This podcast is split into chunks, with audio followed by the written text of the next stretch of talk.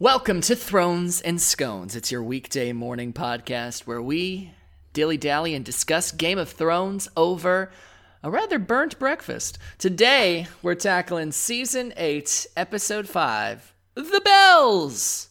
And I, I didn't ask. I was going to ask a... you for a second, did I tell you I burnt my scones? Because, I mean, they're chocolate scones, so they could look a little burnt. You did not tell me. I just, uh, you know, I was going off the theme of... Uh, Uh, the theme of everything. Yeah, exactly. The theme of but, the next conversation. Yeah. But what scone do you have today, Jeremy? I have a dark chocolate scone.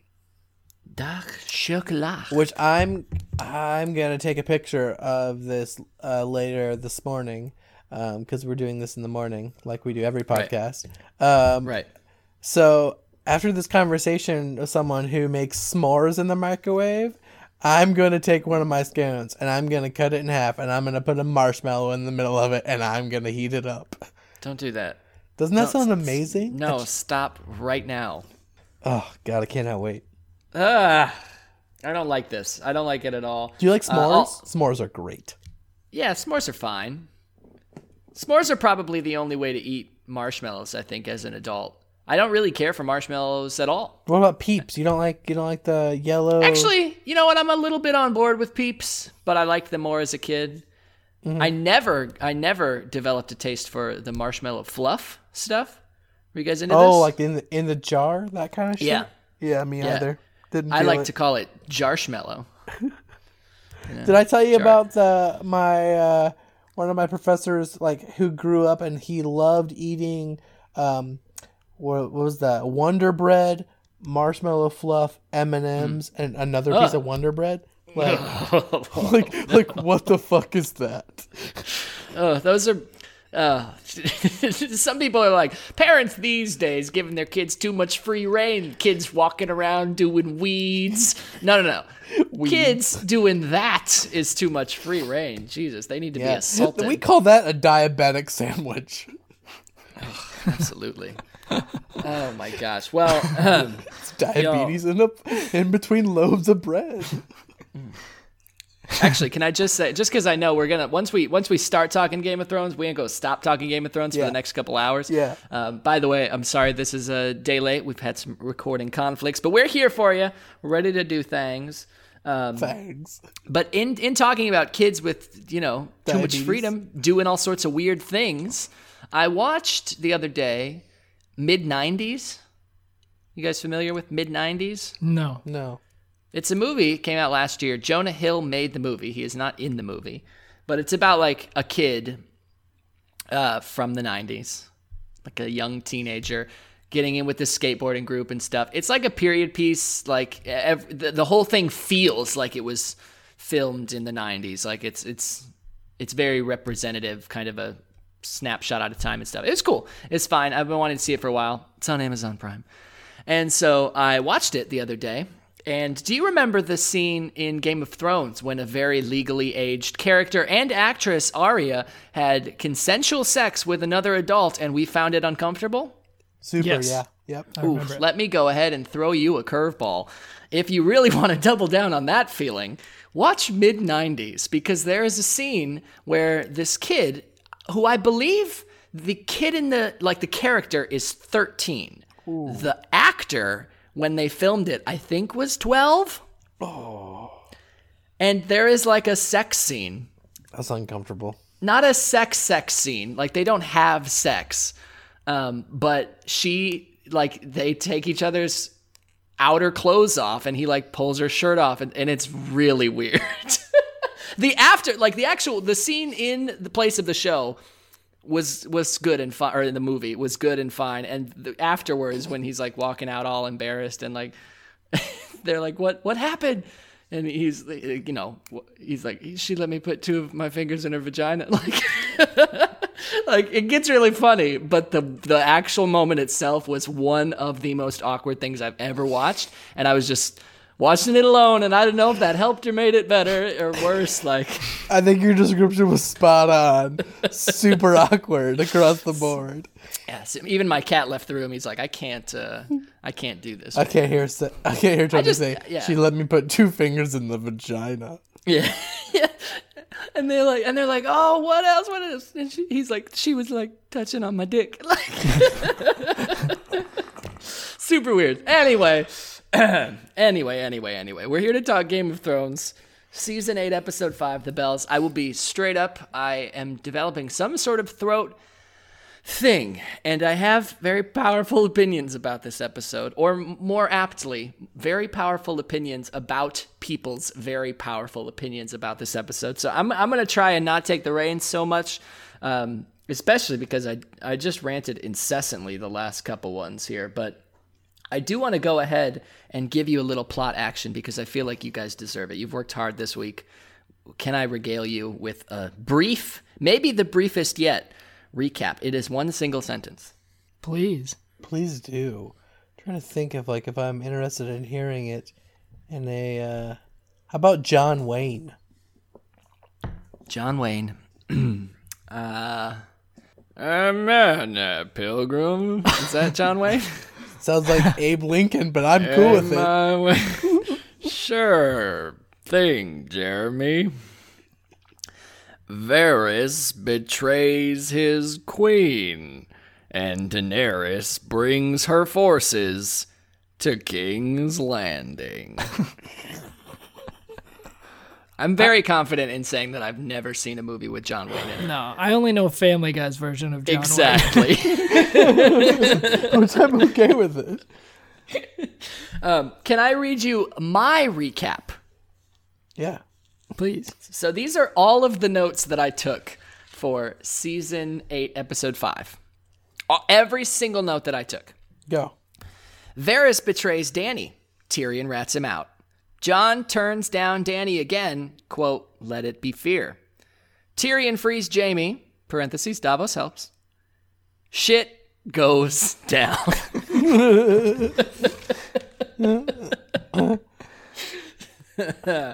So, um, first and foremost, again, especially because we got that extra day, I'm sure that there are just about two or three people squabbling to hear it. And I'm very curious because we have not talked at all um, ahead of this recording. Guys, just first thoughts. Well, just to jump in there real quick, I'm surprised your notes, the end of your notes, didn't say, Tony was right, bitches. Tony was right. Bitches. Uh, yeah, I mean, yeah, it's the most consistent theme of this season. Of course, Tony was right, bitches. Um, no, th- that is something that I will touch on. But yeah, I, I did call this, and I want to say that I called this, not to be like, oh, look what I did. I made a, I made a thing. But I want to say that I think the whole thing where people are like, this was too fast, is not justified, because I've been saying it since like season two. And I'm not, again, not just because I wanted to stick to something and predict it, because I think that they have been setting it up. Now, did they did they kind of go off the deep end in a drastic way? Yes. But when you're talking about someone going crazy, I don't know how you want to do that subtly. Anyway, sorry. No, I one hundred percent agree. I think I think one of the common themes of this show that we talk about Uh, on this podcast all the time is how they do these like real quick changes all the time with these characters. You know, they make us like a character and then flip them and, and do all this stuff. I think a good example would be Bronn, right? Now that was a random out of nowhere change this season to yeah. me. However, Daenerys, on the other hand, I agree. I think this is an example of where they absolutely did not do that. I think that this one was seeded so early. And now watching back, you would you would see it unfold as it goes. So I have no issues with that. Um, what did you guys uh, just just ahead of the actual city attack itself? What did you guys think of uh, of kind of very gaunt, Viserys looking Dany? Uh, this whole moment we got with with Varys. Um, I I. I thought that it was fairly obvious. I know, of course, people pick up on, on different things in the episode, so it could have just been where my head was at. But did you guys catch the poison thing? Because a lot of people on the internet didn't, and they, they had to kind of like be told it, and then they're like, oh, now it makes more sense. That Varys was, that Varys was trying to have the kid poison Dany? Yes. At first, I didn't understand that it was poison, but it makes sense. So I think that that uh, if you had any issues, or it, as a lot of people online seemingly have had issues with Varys' death, it seems like they don't really didn't really get that. I felt like it was a pretty obvious moment, but again, it could just be uh, where my head was at at the time. I just didn't feel like it was in his character to poison Danny like yeah, that. Yeah, I felt like again. Well, I feel like for someone who has survived so many changes, so many regimes, like where he was at and the things he was doing, and in not a very subtle way for a lot of things, I think he knew that it was going to be the end if he did these things. Like, I think he knew he was going to get caught. Yeah. And so, like, I, I don't know. And so I I don't disagree with the things you're saying with the speed for Dany. I think there's a couple things with her character that really bother me. But on, I, let's stick to Varys just for the time being. Oh, no, but that's my point with is is with this is. So with Varys, I feel like this this episode, that change did happen too quick for me. For all okay. the things he does and the manipulation and the thoughtfulness in his actions, I didn't feel like this played his character as well as we've seen. And right, they, they've essentially cut him out until recently, and then they gave us the last episode and we we're like, oh fuck yes, like Varys is back, like he's he's at least engaged again, and it was I was excited to see what things were going to happen for him, and then it was just like pedal to the metal. I'm forty-four or thirty minutes into the show and I'm I'm dead. Um, which here's the thing, and Tony, you're going to read the books, hopefully, if we get them. Um, oh, of course, right? And one of the things that's always in the back of my head is Martin's statement of, "Hey, I gave them Cliff Notes and the the minor characters, if you will, and even some of the major characters, they know the direction I want to go in the sense that live or die," and, and my really belief in that. He says, hey, this person's going to die. How they get there, I think the writers have gotten to do a lot of creative kind of thinking and maybe come up with, with things that we're never going to experience in the book, which I think is fine. But because of that, knowing that they have such a short time to remove characters or make connections that maybe we are completely aware of um, on how they got there, I think we're seeing that in some of the flaws in the last couple of episodes. So for me, Varys was a miss. I mean, I, mm. I understand he had to die, and that's fine with me. Um, and I like the poison thing. I just think that it ramped up so quickly for him, as it will for some other characters, that really bothered me. Uh, yeah, that's a good... Varys is not the hill that I would absolutely decide to die on here. I, I oh, can yeah. see those issues. Yeah. Um, I... I think that th- those are fair complaints. To play devil's advocate, yeah. I'll say that Varys is a smart dude, and he probably thinks or knows that things, as they do, will pop off pretty quickly here. So if he's going to do something, he doesn't have much time to do it. Um, so a, a lot of the careful stuff that he was doing before, he might have just not had the ability or the, the pretense to be able to do here.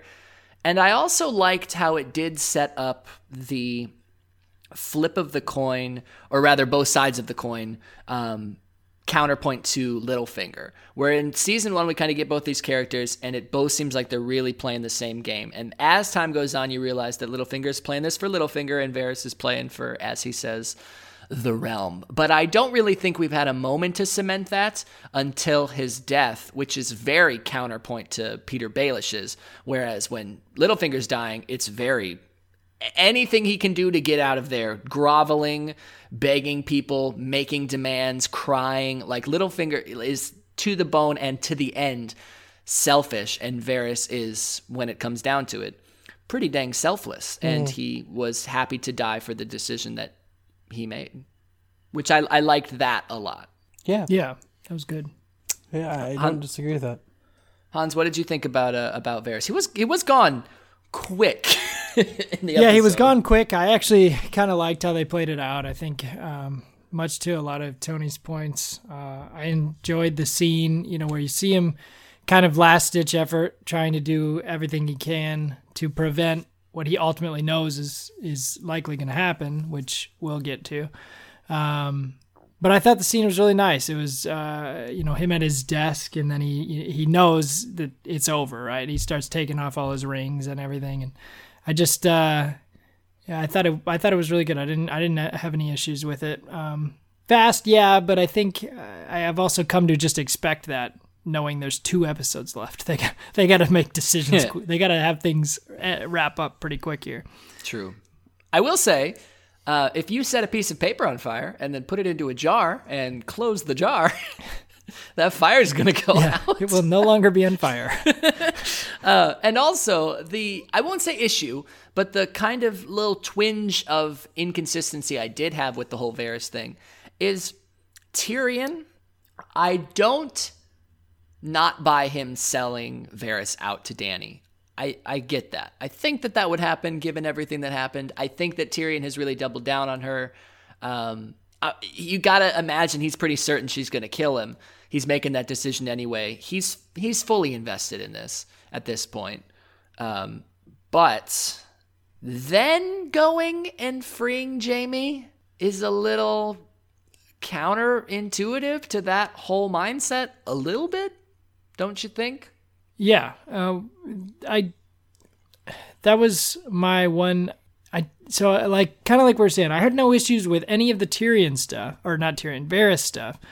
I thought all of that played out well, or like I thought all of that was good. Tyrion to me was a little bit erratic in this episode. Like I didn't necessarily understand his motives, and I would even argue too. I didn't necessarily buy him selling Varys out. Okay. You know, I, I, because he already knew, they already, you know, argued. And to me, it almost, from a standpoint of like, what is Tyrion getting out of sell? Like, I don't know. I, I, uh, I was a little confused at, at all of that as well, just because he seemed to kind of flip flop even within the episode.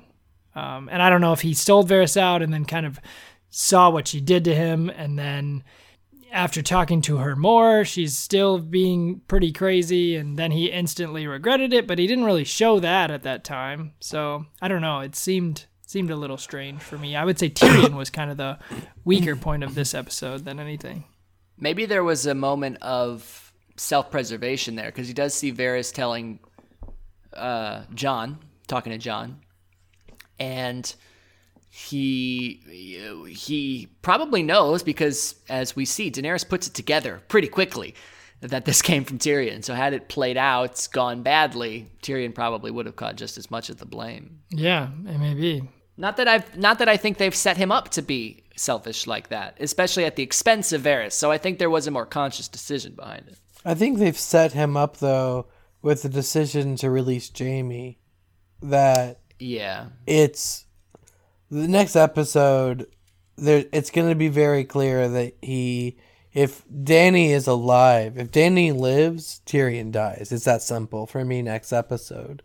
And whether that's going to be a catalyst for her death, I'm not sure, because I'm, there's so many th- directions which we could go in conversation with, with why that intervention will or shall not happen, depending on what you believe in.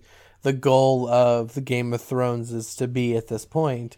Um, but I thought that that is the decision which we can look back on Tyrion and go, when he made that decision, when he chose family over his queen, hmm. that was the mistake that we can relate to that will lead to his death, right? He's yeah. He's been very, very good. I mean, he's made mistakes, but he's owned them in a way. He can't own this mistake. Right? I mean, he can't, because there's no reason for it, right? I mean, Jaime going there wasn't to help anyone but himself, really. True. And she already told Tyrion. She said, if you you're if you have another mistake, it'll be your last one. I mean, so, and he knew that going to that decision, so I, I don't think there's much argument for leniency in that situation. Yeah, that's a good point. That scene, um... at Varys' execution with the uh, Drogon popping out of the shadow. Cool. It was cool. That was cool. Yeah, it was sweet. Very cool. Varys cool. Varys cool. Uh, yeah, so then Tyrion goes down and lists Davos' help to free Jaime, which is apparently a task that is achieved quite easily and no one notices. Yeah, how uh, did he How did he get out of that camp or whatever? What the hell? Well, why did they stop him in the first place? You know, everyone else is leaving. Like, the Hound and Arya go, like, it's no big deal. So I don't know, like, well, oh, the we... Hound and Arya are stopped. Right, but then they say, I'm going to do this. You don't think Jamie could have said, I'm going to go kill my sister? And they would have been like, oh, okay.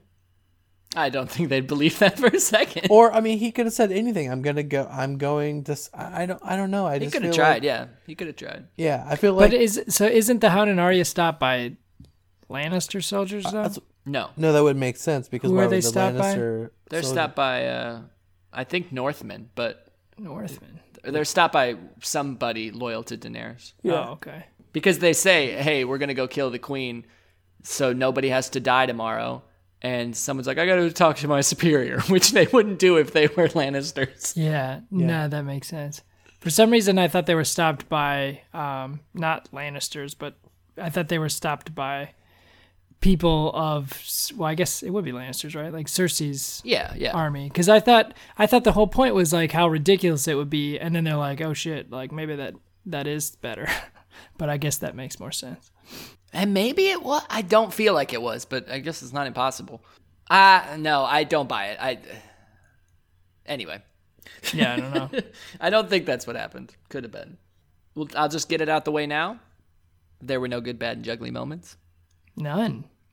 Weak uh, season. None. We did see some titties that we've not seen yet on the show, um, but they were man titties, and uh, hmm. that doesn't count to H B O. Let's get into the attack on King's Landing. Okay, wait, before we do Fellas. that. Fellas. Sorry, I just have, because one, this, I think this scene to me, um, because we were talking about with, with Dany and the change and whether it was, it was good or whatever.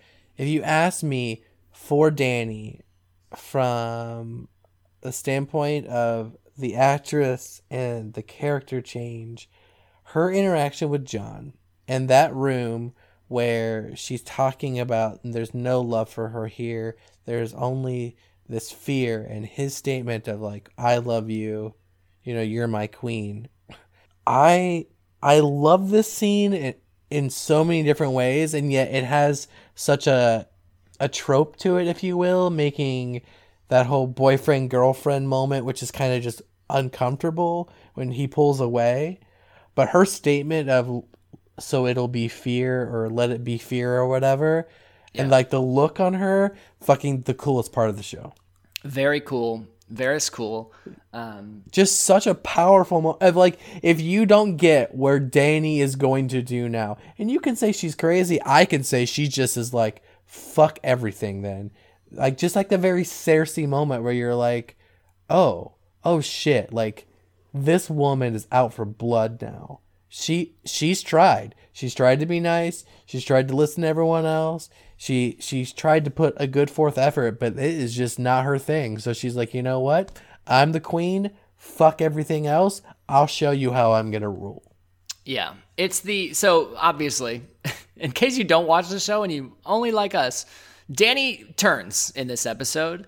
Uh, she is going in to take King's Landing. She has a masterful entrance, blows the gates open.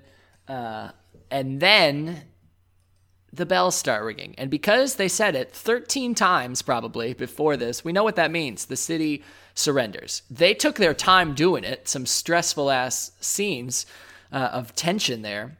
But they have an hour and a half. Let's play with it. And then she gets this absolute look of r- really good emotion on her face. Uh, fear and anger and I think a bit of paranoia going in there. And she takes off anyway, and she just starts laying fucking waste to the city. And there are people out there that have issues with Dany turning villain. And to those people, I will say, you're not going to enjoy any explanation that we will have. I'm sorry that you didn't like the decision. But for the people who don't care for the way it was done, um, Jeremy's making fantastic points. There was so much lead up to this, not only in seasons past, in that conversation with Jon, in the previous conversation oh that she had with Jon, and I'm going to go ahead and say in every uh, aggressive thing that she's ever done. People are talking about like, oh, she used to care about the slaves and stuff. She used to do this, that, and the other thing. I was like, she did that because it's what the situation kind of demanded. And she did that because slaves started revolting for her and helping. and it played off of that. You know, well, she she didn't have to use fear because she was able to utilize other things. But she, she freed absolutely, them so they could be with her, though, right? I mean, like, that's the thing. Yeah, like, and, and it, it furthered her goals. It furthered her it, goals. It's like it she created her. an army for her.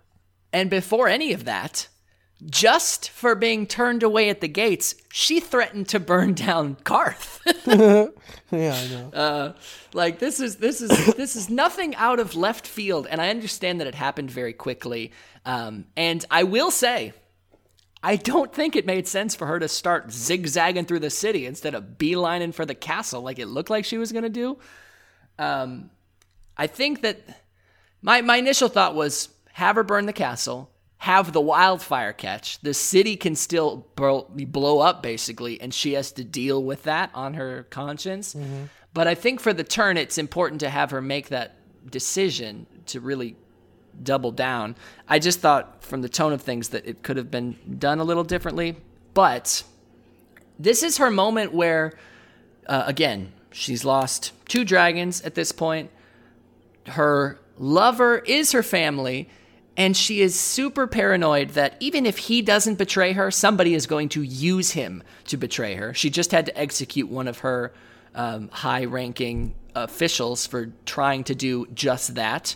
Her other official is on thin ice and has betrayed her again. Maybe she even knows that. Because, again, how could somebody not know that at this point about Jamie escaping? Mm-hmm. Um, Dany's been through a lot of shit.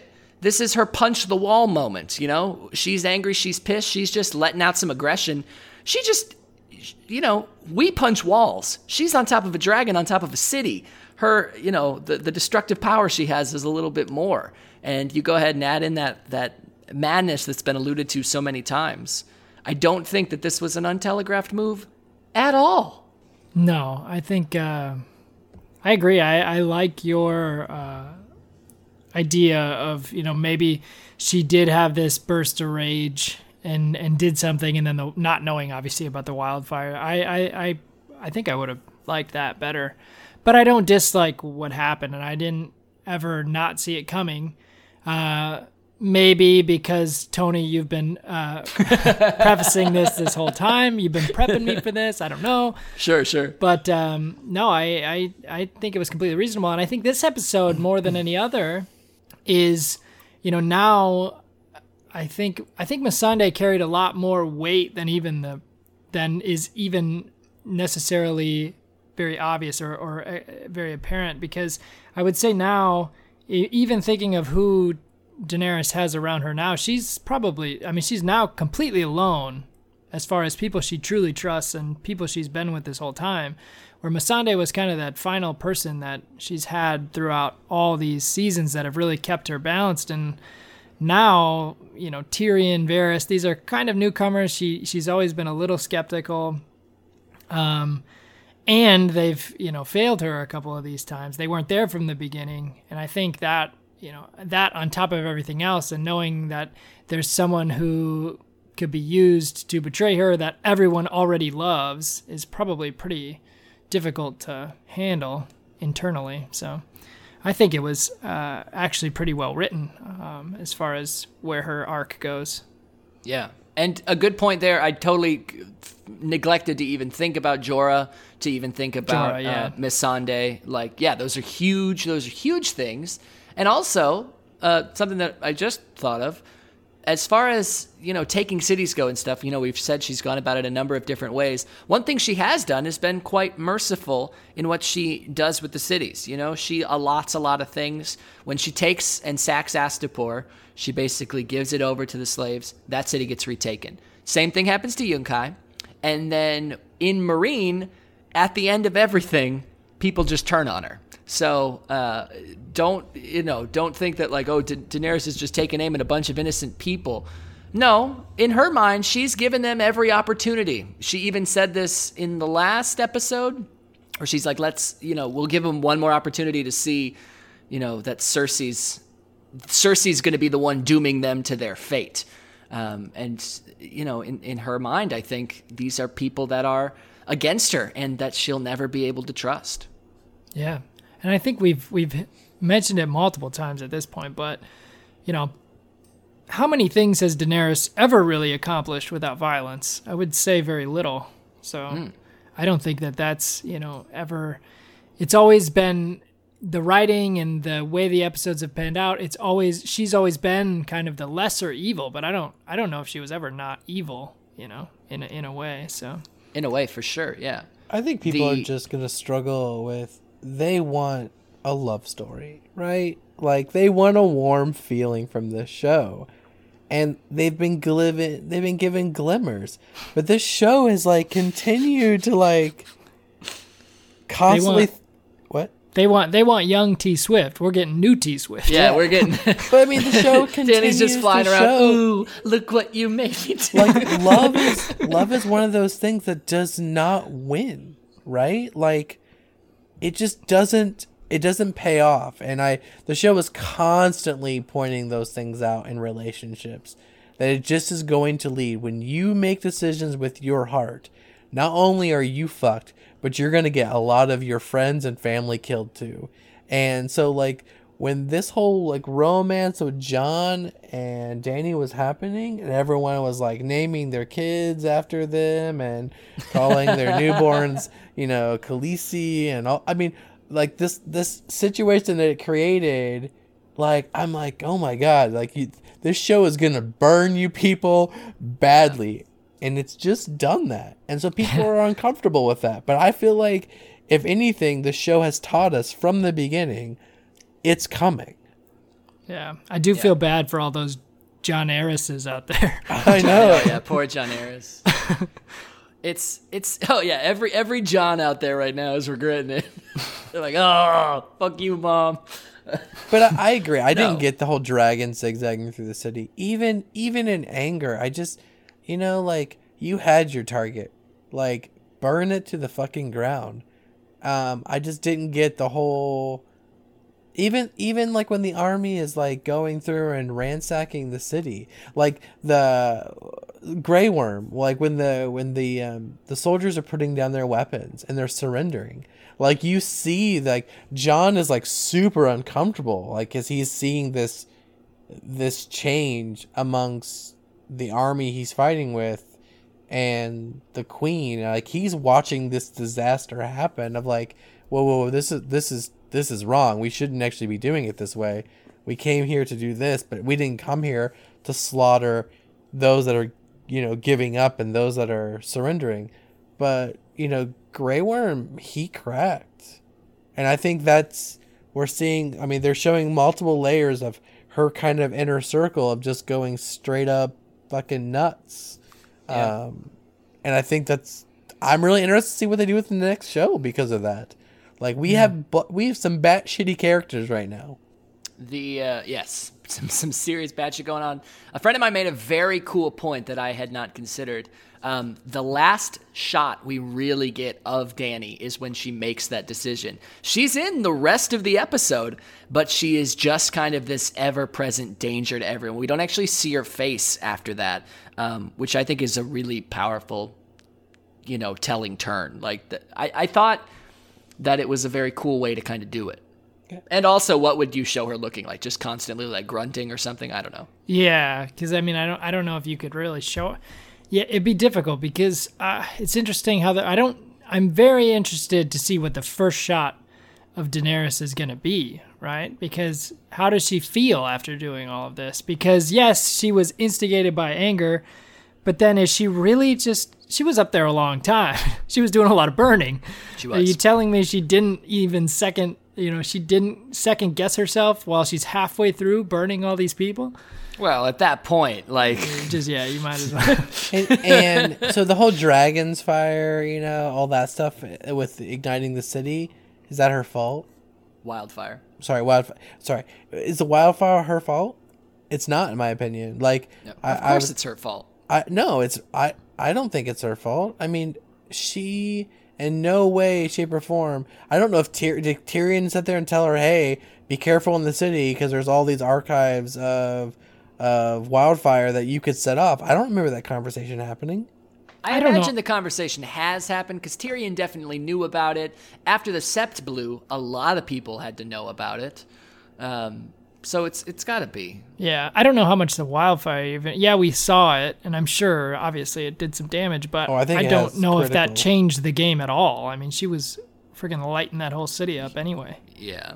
I don't know. I, I, I feel like the that the structure of that city, and this is going to be... Uh, the city had to burn anyway. It was a clusterfuck. You, you had a city that was built on destruction. So, I mean, yeah, I mean, you could argue that it's it, she goes crazy and destroys it. But I also think, you know, it, it's her way of cleaning house. I'm sure that's what she's thinking, too. I don't know. Yeah. The one issue I, I really do have with this episode is these scorpions. God, um, fucking writers, I, I swear to so God. Here's the thing. Here's the thing. Danny, so when, when Rhaegal gets taken out, with masterful precision and stuff. Oh. And you're like, oh, shit, that's crazy. But even then, they shoot at Dany, and as soon as she sees them, she's able to outmaneuver them. So I buy that she could do this whole thing without getting shot. My pr- And I even I even like how they went, the first attack was like nearly straight down using the sun. So it was like you couldn't quite see the dragon coming in time, and it was until it was too late. I like that. I thought it was awesome. After that... Like, she deals with the fleets, and they take a couple shots, and then she does that quick strafe at the keep and has that last-minute pull-up to dodge those, and then we never even see another one move toward her. Uh, so I, I buy that she could have done what she did. I think it was very lazy that the show didn't even make it look like that they were trying anymore. Like, uh, which, it was a flaw that didn't need to happen. That's the thing. Like, it seemed lazy. Yeah. It bummed me out. I was I I'm like I'm like fifty-fifty on it.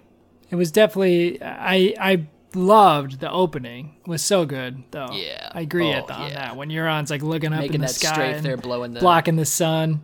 And then all of a sudden he's like, "Oh shit." And it's uh, and he's and at that point it's like all the our uh, all the scorpion things are like pointed the wrong direction or whatever.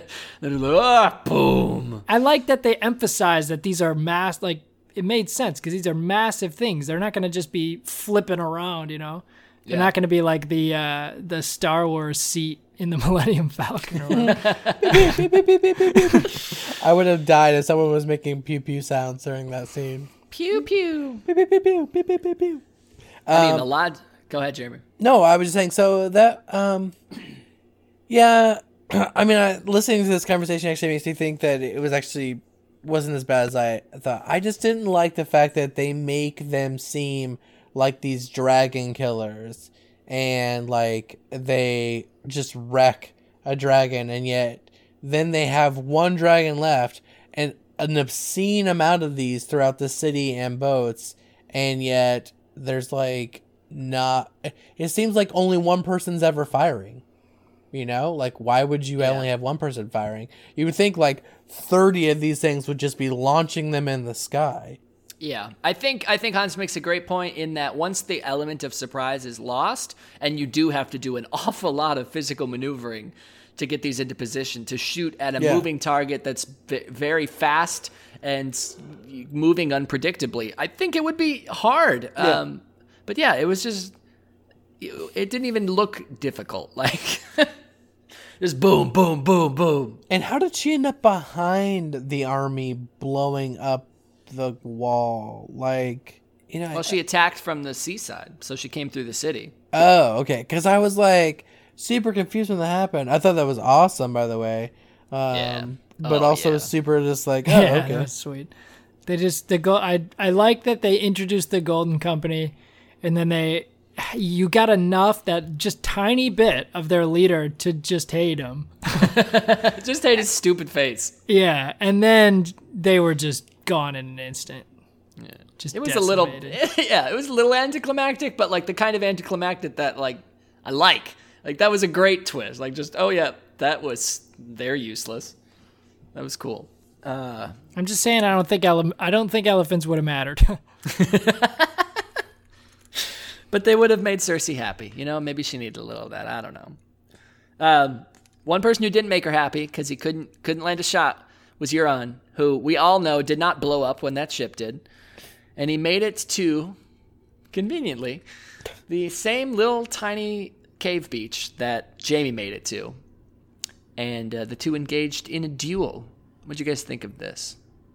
My exact words were, when when he's coming up on shore, I go, as you alluded to, my exact words were, well, that's, that's convenient. how, ri- how ridiculous. But yeah, it was. So I will say, I thought Jamie was going to die right here on this beach, and I was not thrilled. He didn't end up dying, even though I think he lost both kidneys. Uh, he, he did okay. Y- you're on. I guess we didn't technically see die, but he's definitely dead. He's, he's one hundred percent dead. He went out like a madman, uh, just spouting ravings about, I'm the man who killed Jamie Lannister, like blah, blah, blah. Which is fine and funny and okay, fine. I think it suits what they've built up within the past few episodes. Um, and then he died a stupid death, like a bitch, because he's a bitch, and he deserved to die a stupid death. My biggest flaw with Euron is I really thought they were going for like a third act villain.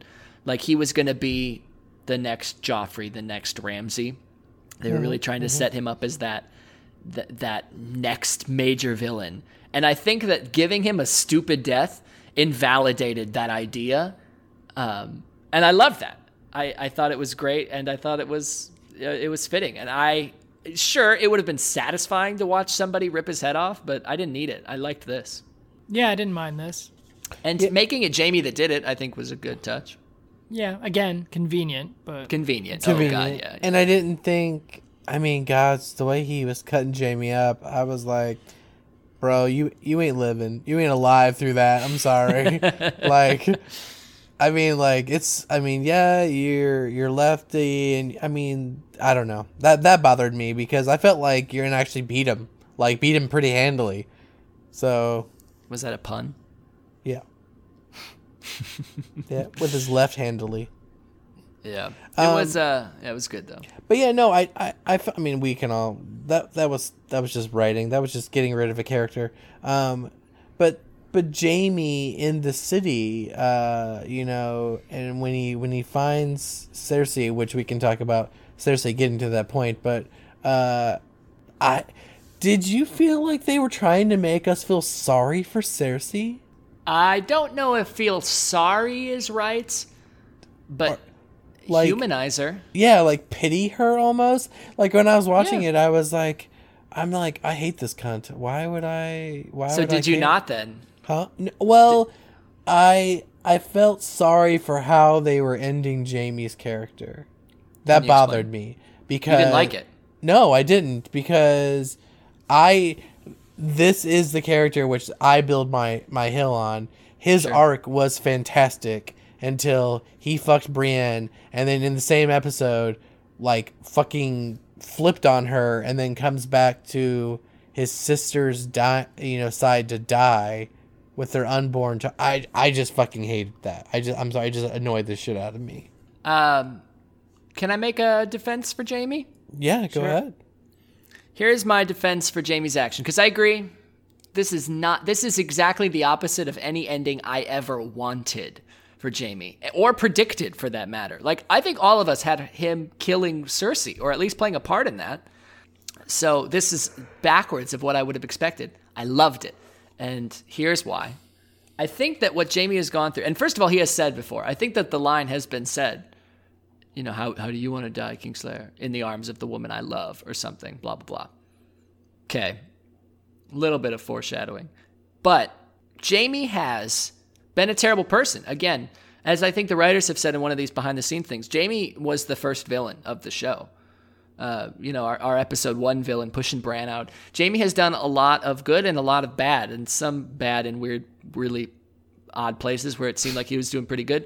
Um Jamie, by the end of his arc, by last episode, has kind of made amends for most of that. He's straight up been essentially forgiven by Bran. He has defended the the city and the people that he once fought so hard to to kill and, and wipe out. Um, he has, you know, really kind of abandoned the things that make him a bad person and has found a kind of reinvigorated purpose, in a sense. He also gets with Brienne. He finds a a woman who who loves him for who he is, not who she wants him to be. And I think at the end of everything, when Jaime has it all, he isn't happy. And I don't know if he went to die or if he went to be with Cersei. I kind of think he went to die, uh, and or both. But either way, this is never the ending I wanted for Jaime. But I think despite of himself, in spite of himself, it's the ending that Jaime wanted for Jaime. And I, I, I, if you would have told me this happened, I would have screamed at you and told you that it was stupid. But watching it, I, I had no, I really liked it, actually. Oh, yeah. I mean, it was well stated. I, I just, there are things for me in the moments of when it comes to characters that we feel we get a we get a knowledge for, we watch some change happen, when there are those things they want us to, they make us believe, in the sense of, like, you know, he starts standing up for the good things in the kingdom. He starts living for the living. So when he says those things, you know, and then goes back and chooses, I mean, I mean, I know that, and maybe the whole Tyrion thing with, like, go there, you have a shot, you guys can get out, you can have that fairy tale ending. Um, yeah. That'd be the only thing I can see that he's seeking, because it doesn't make sense for him to go there to die unless he's, because, I mean, family was supposed to be the most important thing for him, right? Like, he's like, I don't regret any of the things I did for my family, because at the end of the day, what I was doing was for the bigger picture. And that's what really matters is, you know, are my children, my my wife in his mind, right? His his yeah. his love of his life. Um, and then I thought with Brienne, he started to get that, you know, living that life, but doing those things in a way that still is wrong does not mean you're going to be happy or that you're doing the right thing. So to have that sort of awareness to then just go hardcore the other direction, I, I don't know. I just, I found it less appealing. I think it's similar to the Varys thing where he doesn't have much time to make a decision in that regard, I think. Yeah. Um, and I think he very much went not back to Cersei the tyrant, but back to take Cersei away from that or to die with her. Because I think that he knew there was a, like a, a huge chance they weren't getting out. Even he said they'd have to, you know, roll, pa- row, literally row a boat across the sea. Like, you know... There there was a lot of element of him not making it out of that situation. Um, but yeah, I mean, it's the first person you ever, have you ever been, been in a situation where everything seems to be going right and you're just not fucking happy? Like this, this, I don't think this made Jaime any less of a tragic character and a really good character. Mm-hmm. Um, it was a, it was a cool twist. I understand very much how people could not like it. Um, but I, I enjoyed it. I, and I think, oh.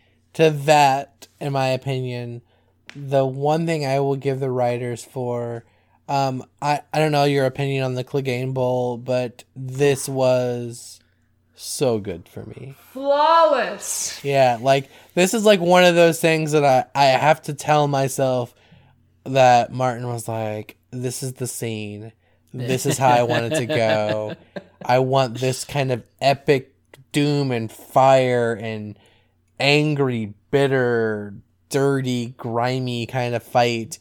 And I mean, I just loved it. It was so good. And I love the way it ends, even like more. It's because yeah. watching well, that battle, you're just like, nope, yep, all right. The mountain is, I mean, he's dead, but he's indestructible. And and this is the Game of Thrones. You're dead. The hound's fucked. And I love, I love when he's watching. You can see through the like through the wall a little bit, like a like the light, the fire behind it. And I'm like, oh fuck, he's gonna fucking ram him through that wall. Oh my fucking god! It was epic for me. Yeah, yeah. I was a little. I mean, we know how the fight ended, right? They uh, they both went out, presumably. Um, but I'm I'm a little surprised. It's a little unbelievable because obviously. The mountain had the high ground. No, I thought the, I said the literal words. The mountain had the high ground to somebody as like Sandor's walking up and Cersei walks past him and it's just the two of them. I turned to my friend who I was watching it with. I was like, dude's got the high ground. And then two minutes later, when he gets his helmet knocked off Darth Vader style. Yeah. And the fire in the background. It was so, it was so Star Wars. Um, but it was so cool. Like the mountain looked t- terrifyingly creepy. The whole fight was awesome. It was brutal. It was crazy. Sandor started getting his ass kicked and, you know, going through the whole thing. Boom, boom, boom. Stabbing him in the face. And we're like, oh, shit. Because I don't know if anyone knows. Like, can, can that, will that do it? Blah, blah, blah. And then he just starts pulling the dagger. I know. The, I, oh, it was really good. Oh, and when he was doing the eye thing again, I was like, oh my God, another death this way? That is badass. Did you guys happen to watch the uh, ending with the, the creators talking about the show?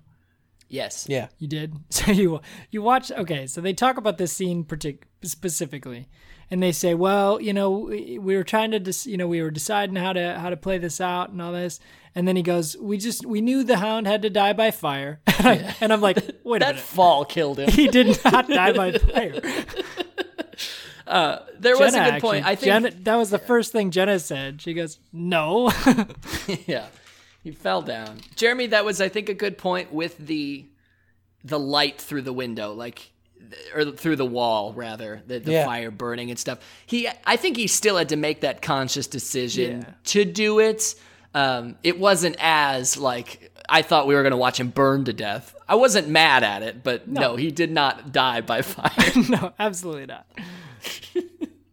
Yeah. And oh. I thought like the, uh, the show gave, I think a lot of fans that warm and fuzzy moment with Arya and him. And I think like, I think he loves her and like the whole father daughter, like protecting kind of thing. And he's like, you know, I'm I'm dead. Like this is it.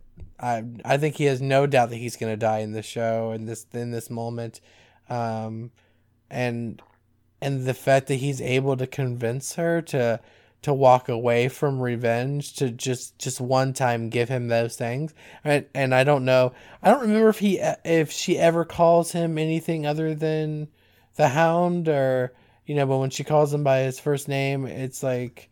It's very powerful. And I thought that was, I think Arya is, uh, and the music with Arya and even at the end, that scenery, that is some of the greatest parts of this episode. I thought we were losing Arya in this episode. Me too. Um, I think we all did. They went for the backwards thing that I thought was going to happen um, when they really start painting her with this mom and her daughter.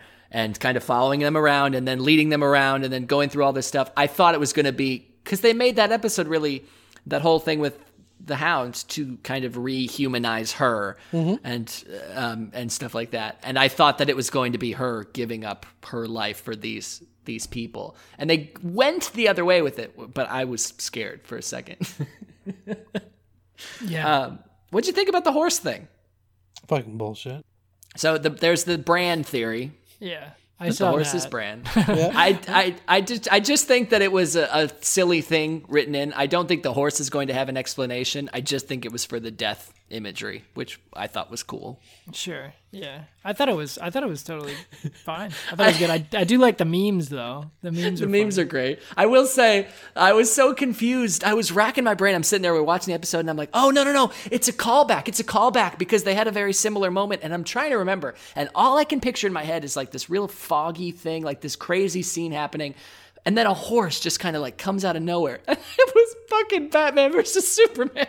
I, the greatest so I, movie ever. I don't think they were making a callback to Batman versus Superman. Uh, it was just, uh, it was just Game of Thrones. But I liked it.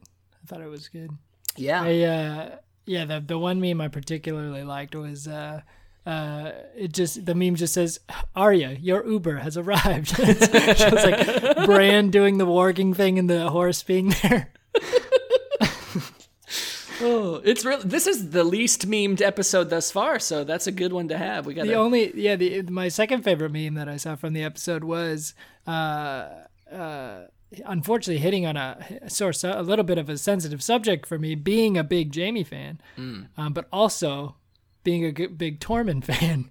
Oh, it shows yeah. like it just shows. It, I, there, I don't. There was a bunch of them, but basically it just showed like Jamie, uh, Jamie's death, you know, happening, and then like or like Jamie leaving Brienne, Jamie's death, and then just the biggest smile on Tormund's face.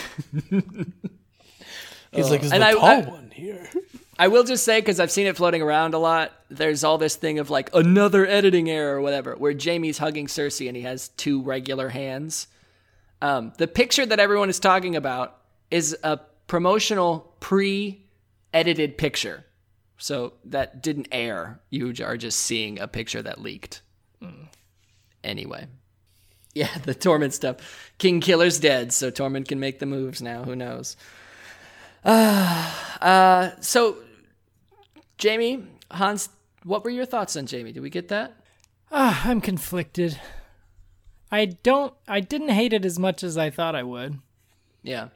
I, I think it fits the character. I think it fits Game of Thrones style. Like I said, I, I was not expecting it, which I kind of liked. So, yeah. Um. Yeah. I'm. I'm making my peace with it. I'm kind of just along for the ride at this point. Yeah, and it's not. Yeah, it's so the my the most annoying thing I've seen so far is like the it's throwing away seasons of character development. No, it isn't. It's it wasn't doing that when Ned died. It wasn't doing that when Rob died, or any of the like. These are massive, crazy decisions that are made in this show. It's upsetting now because it's ending. Like yeah. we're yeah. we're upset that it's gonna end. Yeah. Rightfully so. Like. Um, yeah, but I think I know. I, I even I don't think it changes anything. I think he's always been a very complex character, and I think that's why I like him. I think that's why a lot of people like him. But yeah, and I kind of like that it went out in a in a little bit of a bittersweet way, so that it it doesn't wash things away. Like I think going back and watching the show, even before this new season, the things that Theon does doesn't seem as bad to me. The things mm-hmm. that Jamie does still seem pretty bad. Um, and I like that that's not going to be washed away, even knowing how the show ends. He is a very, yeah, complex character. It's good. What do you think about the moment for what it means to Cersei or for Cersei's character or whatever? It doesn't change anything for me for Cersei. She's... Did you, you didn't like it? Well, no, I... I mean, no, I mean, I'm just saying. So you asked what, like what it meant for her character. I mean, like she is responsible for this death and destruction. She oh, is. Right. Right? Like, everyone's yeah. going to blame Dany for going crazy. But at the end of the day, Dany only gets to go crazy because Cersei continues to just be like, well, fuck it. If I can't have this, then no one gets to have this. And this entire city is going to burn. She puts a human shield in front of her, and then she watches them all burn. So, uh, yeah. I, yeah. Uh, so for me, it's I, like... okay, great. So she gets to die with her brother. It's almost too good for me. I don't know. I uh, as much as I didn't want to, I felt for her. Yeah.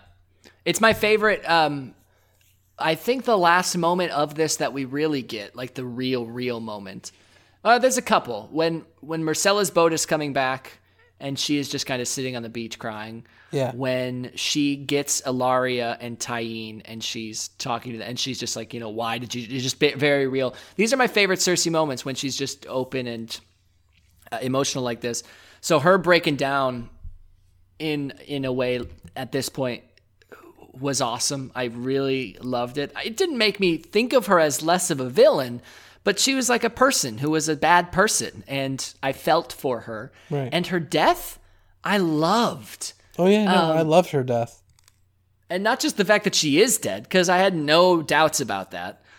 Uh, just, I've seen a lot of people saying, like, she deserved a you know, a big a big death. You know, you wanted to see her burn, or you wanted to see her this, that, and the other thing. Cersei's kind of spent her life um, differentiating, her, differentiating herself from other people at the expense of a lot of other people. And for her to just go out like everyone else, I thought was, like, a really cool kind of twist of fate. But I think she yeah. goes out in a way that the show is they're they're escaping, right? Like they you for moments think, oh my god, like they're gonna get away. Like, yeah, from from the screen perspective for a, for a second, and I think that the moment, as one of you guys said, was kind of more for Jamie, um, but like as far as what everyone else is concerned, if they find her, it's just, oh, she just, yeah, she just, she just burned or, you know, was crushed like everyone else in the city. Yeah, I don't know. I th- I felt like that was a, a very fitting ending to her. Um, it's like uh, it it felt right for me that she would have this emotional, like, I don't want to die. Like, I mean, again, I mean, they they they make it realize, like, I don't care how how empowered you feel. The reality is when death comes, death comes, right? And most people still grovel kind of at its feet. And I feel like all that just shows is that even though it's a game, a lot of people are dying and it feels very real at the end. Yeah. It um, was a, yeah. And she was the queen, right? She was the queen. And, and, and what did that mean? That meant nothing at the end. Yep. Absolutely. Because she, she had kinda, nothing. She had, I, she had a baby that was never going to be born. She had a lover that was never going to spend another night with her. It was, it was very kind of like dark. It was, yeah, it was very final. Yeah. But it's a good yeah. word. I like that better. I, I did kind of like the, uh, of Cersei's scenes. I did like that right before the, uh, Clegane Bowl. She just kind of looks at, and it's almost, it's almost like she's just like, ah, children. Like she just walks away.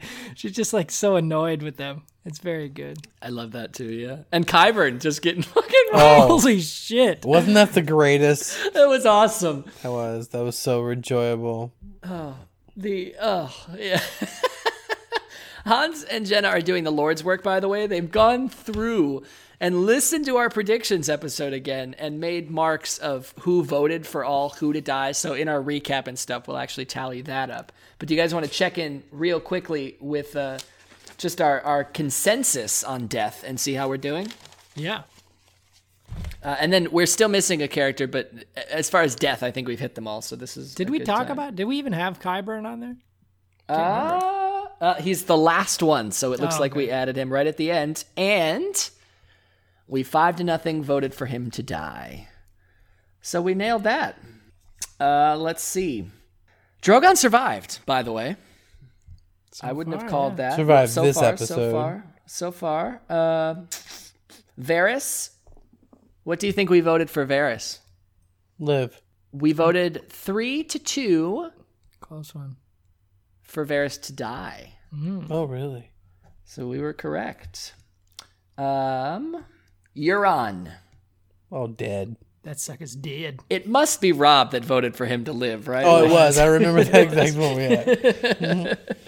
Yeah. uh, the Mountain. Oh, dead. dead. Unanimously, we nailed that one. Cersei. Somebody had Cersei alive. I don't know who. I can't. To be honest, I was just looking at it. I can't remember. I think Somebody it was did. Rob again, actually. Could be, could be. Um, none of us had Jamie dying. Really? We were all we were all real confident in that. That was a miss. Solid miss. Uh, and uh, the Hound is our last one here. The Hound. We had alive, I think, right? One person had him living. So you may have. Yeah, I I think I I pictured him killing. The mount. I think we all we all saw that coming. I just think, yeah, I don't know. Uh, if I remember correctly, it kind of came down to him and Arya against the Mountain, and one of them was gonna kill. One of them was gonna get killed, and the other one was gonna take revenge. Yeah. And I think somebody, everyone, kind of was like, "Oh, it'll be the Hound that dies and Arya that gets revenge," and somebody had that flipped. Yeah, Olivia uh, was always telling me how her theory was that Arya was gonna like mercy kill the Hound at the end, mm. like was gonna be there to put him down after it all went bad, where she couldn't do it last time, was gonna do it this time. And I was like, that would have made sense, but again, I don't think it's necessary, because I I always thought that it was gonna be like this massive death Sure, yeah. for the Hound and the and the Mountain. And I always pictured fire, and I think that was a cool. I mean, how they did it was just so good. It looked so good. It, it did. felt it just looked, so good. It felt right. Yeah. It was one of the best moments of the season so far. Um, for sure.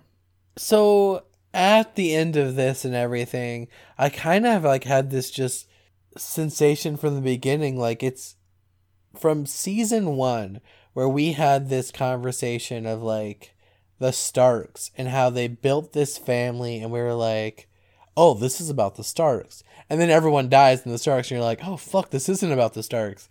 I feel like it's coming back to the Starks. It's like, you know, we, we get an idea, and it and it's a very long and winded road, but we're yeah. but we're coming back to the family that they're telling the history of, in a way, and that is the Starks. And I feel like this next episode is going to solidify that for us. We've watched all these other great families that have done maybe horrible things in both their family history or to other houses, and a, a very loyal family has always been the Stark family, right? They've always kind of been more about the honor and those things from like Ned's standpoint and all those things. And I feel like that's kind of the direction they're going at the end of this show. I'm not opposed to it. Uh, if that's, I'm, I Starks are some of my favorite characters. I would love to see that. It would feel, uh, it would feel very satisfying, I think, in a lot of ways. If that is what they're going for, it doesn't bode well for Jon. Yeah, I know. Well, I mean, so that's the thing is like, while Jon, and so that's the thing, like Theon, right? He wasn't a Stark, but he was a Stark in that regards, right? Like, yeah, true. And, and same thing with Jon. Jon, we find out, isn't a Stark, but that doesn't mean he doesn't hold all the values and those things that he was raised in that manner. And so I feel like that actually does bode well for him, because that means he gets to kind of still maintain those things that are very important to the way he was brought up and all the flaws of that, right? I mean, like, we've seen the flaws of that belief and the, and then the, the decisions that have led to a lot of maybe senseless death, but they've done it what they believe following an honor system, and uh, and Jon continues to do that. Yeah. Now, Theon had to die to learn the lesson. So was that Theon dying to learn the lesson so that Jon didn't have to, or was that foreshadowing for them to play off the same kind of thing? I don't know, because I feel like, you know, Bran's statement at the end of like, you're a good person, was him saying like, look, you've always been part of our family. We, we are thankful to have you. Yeah. Oh yeah. You know, and I feel like that was something that, you know, just kind of brought him, his character, back in that inner circle, you know? Uh, Sansa has developed into the head of the house, right? Very much like her mother, um, but less, I would say, emotional compared, right? It's just very kind of to the point. Um, and Arya, Arya has become the brother who just gets shit done, right?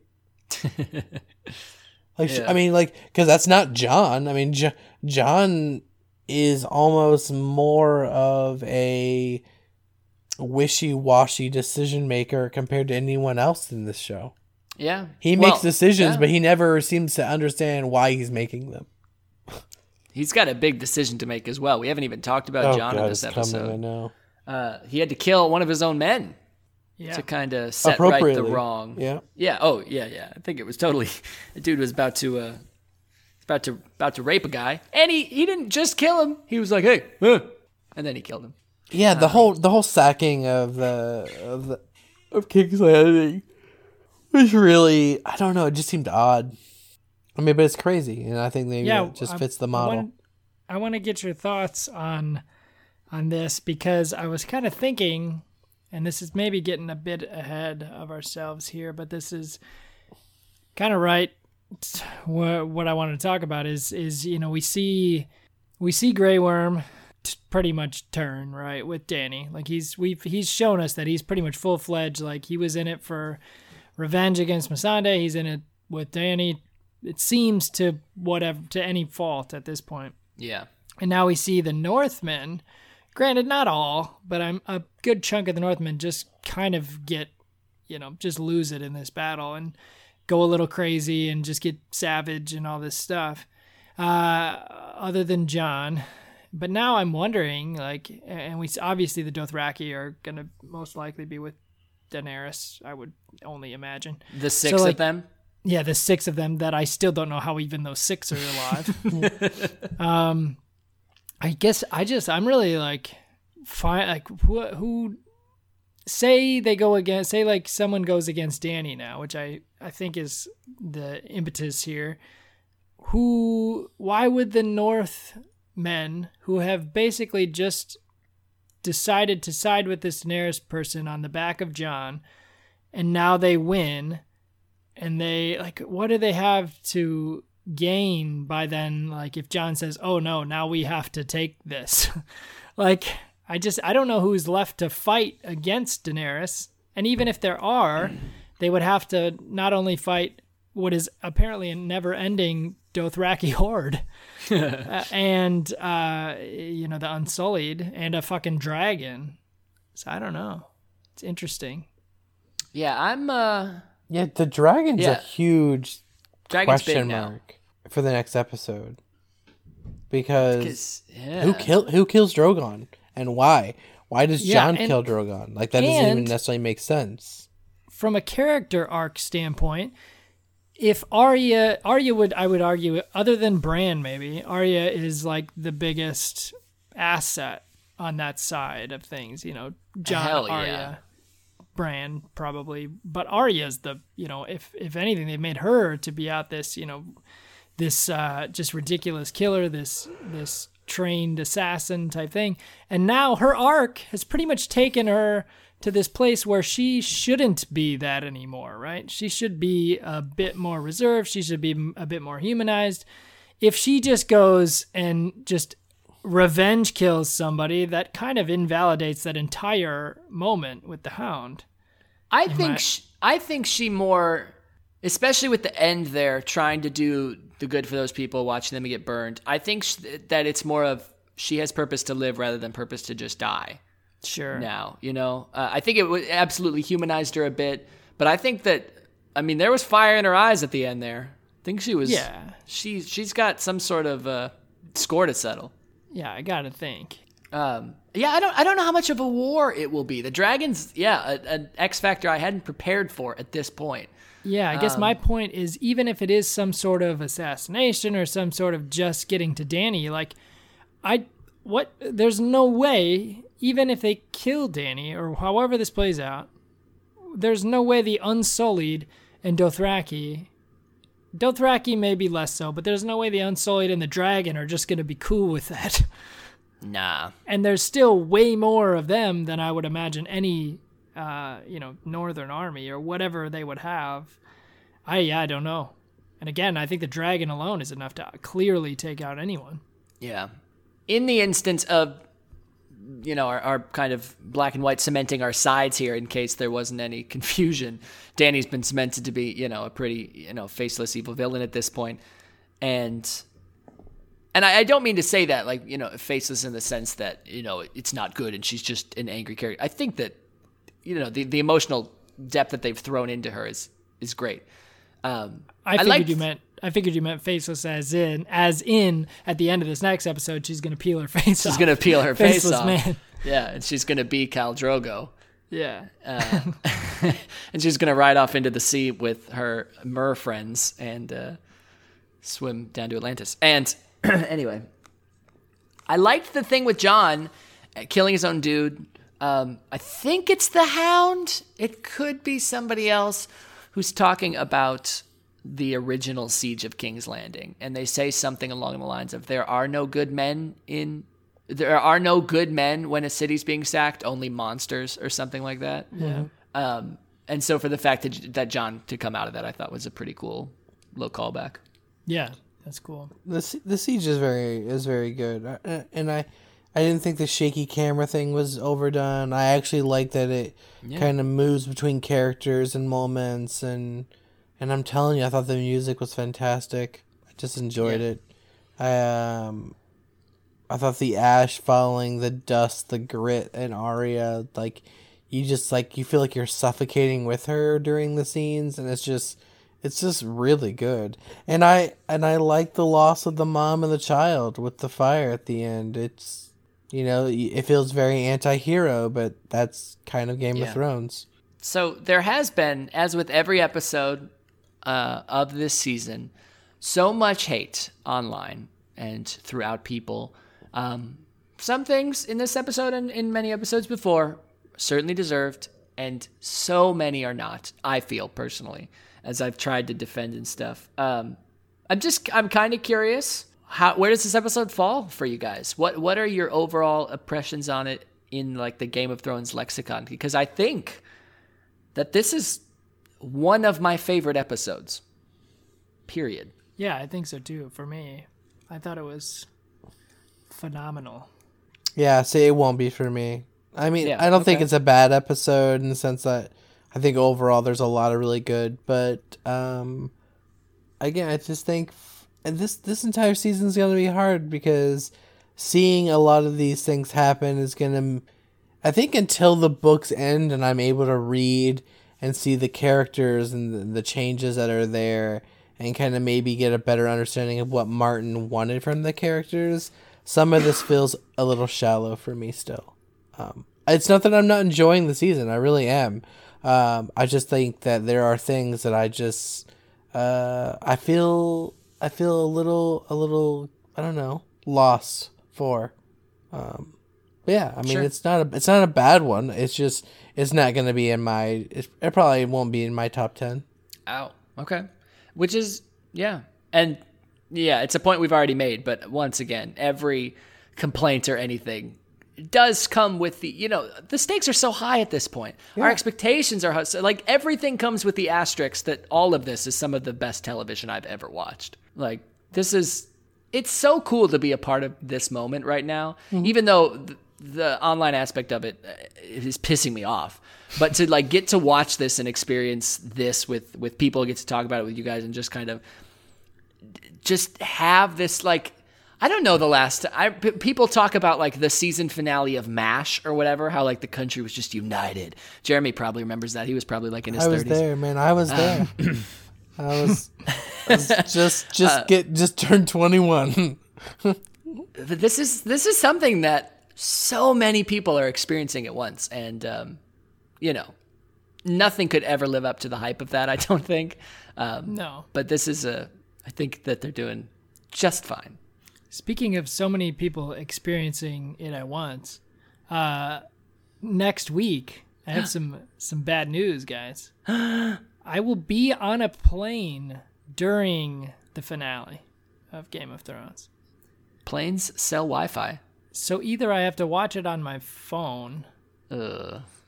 which is not the ideal. That's, that just is not the way I pictured watching the series finale of Game of Thrones. Yeah, that's kind of no. like very millennial, though.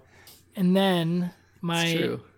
and then so if I don't do that, which is kind of what I'm hoping, I have to not only I have to get through the oh. plane ride is, of what I imagine will be people watching Game of Thrones through the airport home, and I don't get home until what is scheduled to be midnight, which I, if the flight is exactly on time, maybe that's true. Regardless, then I have to get in an Uber, drive home, get home, all without getting spoiled. And then I'm assuming I still won't watch it that night. I don't know. Uh, no, Be- rent a hotel at the airport. Watch it there. and then, uh, And then, uh, fortunately, I have the following day off, so immediately I'll just wake up and watch it, I guess. But uh, I would just push your flight to the next day, dude. I would just, I would throw on headphones and I would just like blast music until I was in the Uber. I'd probably tell the Uber guy, "Don't talk about Game of Thrones," and then I would just be fine. I don't know. I'm, I'm worried. I obviously. I can't even, I'm going to have to keep huh. airplane mode on the entire time. Yeah. I, I'm worried about even having my Wi-Fi on so that someone doesn't text me or something. I don't get an alert or something. Anything could happen. That's so, that's scary. Yeah. I really think Whew. that on the airplane, you'll be able to watch it though. I just, I don't know if I but want it, to. It does lose a lot. I get that. And, but here's the thing. What if somebody next to you is watching it? I know. That's yeah, my yeah. thing. It's going to be some asshole. It's going to be at the perfect angle of like you resting carefully or, you know, comfortably. And then on the left, like your left eye will just like see the entire show. He's not even going to have headphones in. It's just going to oh, be no. blasted. No, he'll be like, son of a bitch, Danny died. I wouldn't yeah. put it past certain people. I don't, yeah, I'm I'm legitimately scared. That it, and like the airport, it's just news screens, and you have to imagine they're all over that at that point. They're like, the show's done, we could spoil everything. Yeah. Yeah, I don't I don't know. Uh, well, good luck. Yeah. My I would never put myself in a situation like that. Like, it sucks that you are kind of you've been thrust into it. Um, my dad right now, who is not listening to this episode as it's coming out, has decided he has not watched Sunday's episode of Game of Thrones because he wants to watch that one and this next one back to back. And I don't understand, because you're risking having so much spoiled for you. And he's like, I'm I'm just keeping off uh, keeping offline. I'm like, yeah, but like, ugh, the it's risk risky. There, especially like, you know, he's he's a small town cop. Some people are mean to cops. Like, what if what if a guy found out about this and like he's getting a ticket and he's like, oh, you you know that Jamie died, right? That's what I think Got about. Got you so good. So. Yeah, I don't, I'm not, it's, it, it's kind of terrifying that, that I have to go to such lengths though, to not be spoiled, because it's just like that, it's, it just goes back to the uh, technology thing, right? Like, yeah, how quick that stuff gets out there. Well, be, oh, by the way, did you guys watch this uh, last episode, like live or live-ish? Yeah. I had problems streaming it. Really? Really? It took me about twenty minutes for to get the app working. Wow. Oh. No, I didn't. I didn't have any issues. Yeah, I I watched actually on just whatever on cable. Watched oh yeah, yeah. Up, so. I got one other thing for you guys. If you have a couple minutes here, I certainly do. So I was talking to uh, one of my friends, good friends, big Game of Thrones fan, Jenna. Uh, Je- I was gonna say no, Jenna. No, no. uh, my friend Kyle, who doesn't listen. That to is Thrones not. And... that is not descriptive enough. Who does? Yeah, true. Yeah. Uh, Kyle Johnson. I can give you his address, his, his social security number if anyone's interested. He doesn't actually listen to Thrones and Scones, so literally say whatever you want about him, because mm. he's a piece of shit. calls call he uh, calls himself one of my best friends. Doesn't even listen to my podcast, yeah. And he's a giant Game of Thrones fan. So um, wait, I didn't even know that. Is he? Yeah, he's read all the books. Watches the. He's seen the series a bunch of times. No, he's a huge. Johnson, what a dick. Really? Johnson can read. Yeah. What a serious a-hole. But anyway, he had a good, uh, he, te- immediate. again, this is what I'm worried about. After the episode, immediately text me.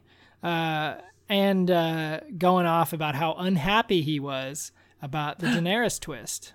Oh. And he, and I, I told him right away, I said, oh, well, he's like, it just came out of left field. And I said, you should have been listening to Thrones and Scones, and it wouldn't have, sir. It's true. But uh, he uh, he didn't like that, but he did have an interesting point, I, I, and I didn't necessarily agree with his uh, issues there. But he uh, he did have an interesting point, uh, and a little bit of a theory here, which I had, did see stirring around the internet, which is going to – there's probably every theory known to man around the internet. Sure. But he, uh, and this is where I would hope this would not be the case, because I would not like the idea that the post discussions would spoil anything in any format. But he did say that he thought it was odd that the post discussion did not talk about Cersei's death at all. They didn't talk about Cersei at all. They talked about everyone else but Cersei. And then his I, his thought is like, well, why? Like, why? The, you know, she's such a big character, and they don't even mention her at the end and, like, discuss her death. But they talk about Jaime's death, which is, you know, they're showing Cersei in that scene. And um, so he thinks she's alive. Uh, she's not. No. She can't a be. A castle crumbled on top of her. She can't be. Um, No, she can't be. I don't think they talked about it, because I think it was so ob- like she had her kind of whole emotional moment, and yeah. then her death was Jaime's emotional moment. Um, sure. But uh, that's true. They didn't, I, as far as I recall, mention her at all. Here's what it could be going into. We've been saying like, ooh, maybe they'll twist into it being Westworld or something. I got an alternative theory. We've already seen Dany. She's kind of, you know, she's walked through fire and stuff. Cersei just comes out of the ground, moving the rocks and shit. She turns out full-blooded Lannisters, which maybe Jaime wasn't for some reason. You know, he's the second-born twin, and he only got half of the goods or something. I don't know. Yeah. Uh, can control Earth, and then uh, Varys was already a merman, so his people control water, and then this series becomes Avatar: The Last Airbender. Yeah, I, honestly, I'm I'm for it. But uh, he actually went, uh, I'll, and I'll I'll give him credit for this one too. Uh, he went on to go further on his oh. on his theory of, of not only that she's alive, but what she does. Okay, please. So again, even more uh, unbelievable. But I thought it was kind of a cool, interesting idea, so I wanted to share it uh, and give a little props to him. Um, Despite the fact that, again, I repeat, he will not be listening to this. And he is an asshole. Yeah. So he uh, he thinks Cersei's alive, and he thinks the ending should be that Cersei escapes the castle, gets uh, across the seas or something. I don't, again, I have no idea how. Sure. Uh, has her baby, and I got to remember, make sure I get his little thing right. Arya goes and kills Cersei to scratch her off her list, which, again, makes no sense as far as the arc they're building for Arya with the Hound and everything. And then the baby starts the cycle over again of like this idea that this uh, other potentially true heir. Oh, it just flips. Ar- arguably true heir is out there that then has a right to this throne. And that Dany's we'll, hunting for. Yeah, or something like that. That it basically starts, that it, it comes full circle, which is a cool idea. Yeah, I don't hate that wanted, part of it. Wanted, wanted to share it, but I think getting to that point is a little bit choppy.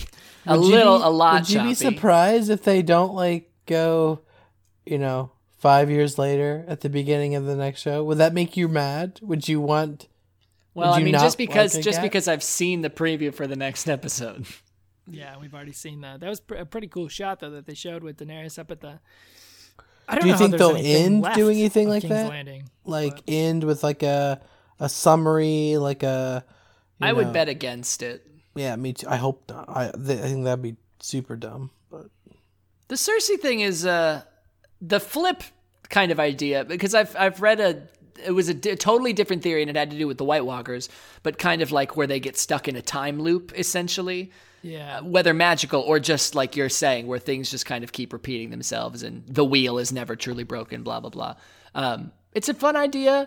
Cersei surviving can't be a thing that happened because they couldn't even escape before a castle fell down upon them. Yeah. Uh, uh, but then it did. And also, I mean, again, it wasn't in this show, which I feel was dumb. So... maybe they could play it, but in the books, if this is how it ends for Cersei, which I think it does, because I think this was a Martin decision, um, because the prophecy is the that Valonqar, with little brother or whatever it means, you'll die with the Valonqar's hands around your neck or something, and that came to pass, like in a way that we didn't expect, but there was prophecy to set up this moment, but she had to die to fulfill that. Yeah, no, I thought. Uh... I uh, I like the way it played out. I am in no way thinking that Cersei is alive. But oh. fun idea. Yeah. Uh, give a little shout out to Kyle. No, what a what a ridiculous. This man is a lawyer. I would never trust him. Fun idea. Maybe if he ever listens to the show. Yeah, maybe. He'll uh, so by the way, I want to uh, I've got a I've got a fun question here that I want to write down that I was actually going to pose to you right now, and I won't. But uh, in the spirit of this question, which you'll get in our season recap or maybe even our show recap, um, I want to know, Jeremy, how's that dark chocolate scone? You know, I was all excited to make this scone because it got such good ratings online, and it's a like a dark chocolate mixed with milk chocolate. It was okay. It's probably one of the worst scones I've had, but uh, I'm going to do the marshmallow thing, and I think I may have to change my opinion, but we'll have to wait and see. Now, is this is this a chocolate batter scone? It's a chocolate it's got... batter scone, yeah. Mm. Yeah. I have not had one, but just on principle, they're already dried. I feel like it doesn't work. Yeah. You're supposed to do like a, uh, what is it, like a... a drizzle chocolate sauce or whatever, a fudge thing over top of it. I didn't make that because I I don't really like super sweet scones. Like I don't want something that's like all that sugar. Um, so I just wanted to try that, and it was it was it was good. It just was. Uh, do you know how like we talked about scones? How like you want it to be kind of like crunchy, but then in the middle, kind of almost almost undone, but not really. Like can't. Yeah. Yeah. So this one was. Like you said, like just super dry. Yeah, bummer.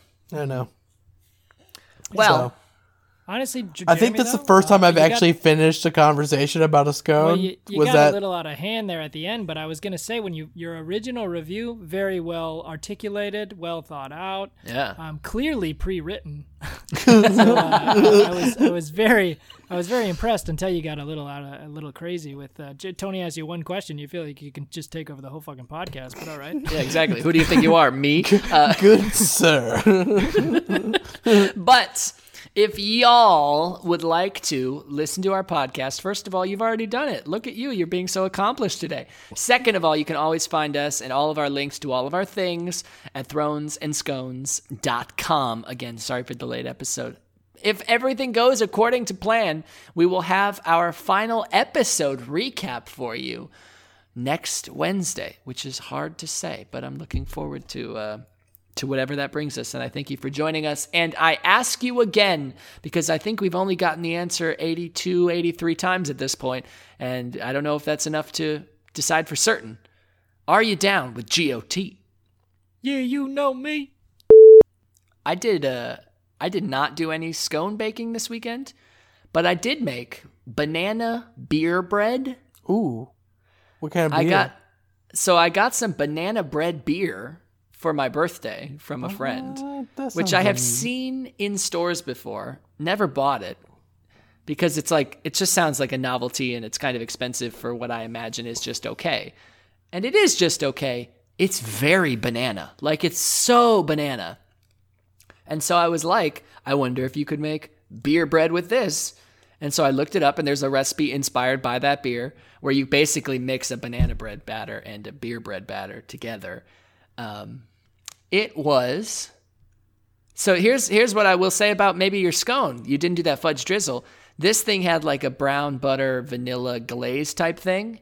And everything that that glaze touched was really good. But the like bottom half of the bread that didn't get any glaze kind of sucked because it didn't know if it wanted to be sweet or not. Yeah. And, uh, but w- one of the oddest things I have ever, uh, concocted. And also I it said pour it into this size tin, and then you like pour a bunch of melted butter over the top of it. It was I've never made bread like this before, um and uh, apparently it the recipe was wrong. I should have definitely used a bigger tin because it rose and melted butter went all over my oven and smelled real good. Smelled like brown butter. It smelled it smelled like smelled like black butter. Which is not an ingredient that most people use in their cooking, and I think I understand why. Yeah. Oh. Nice.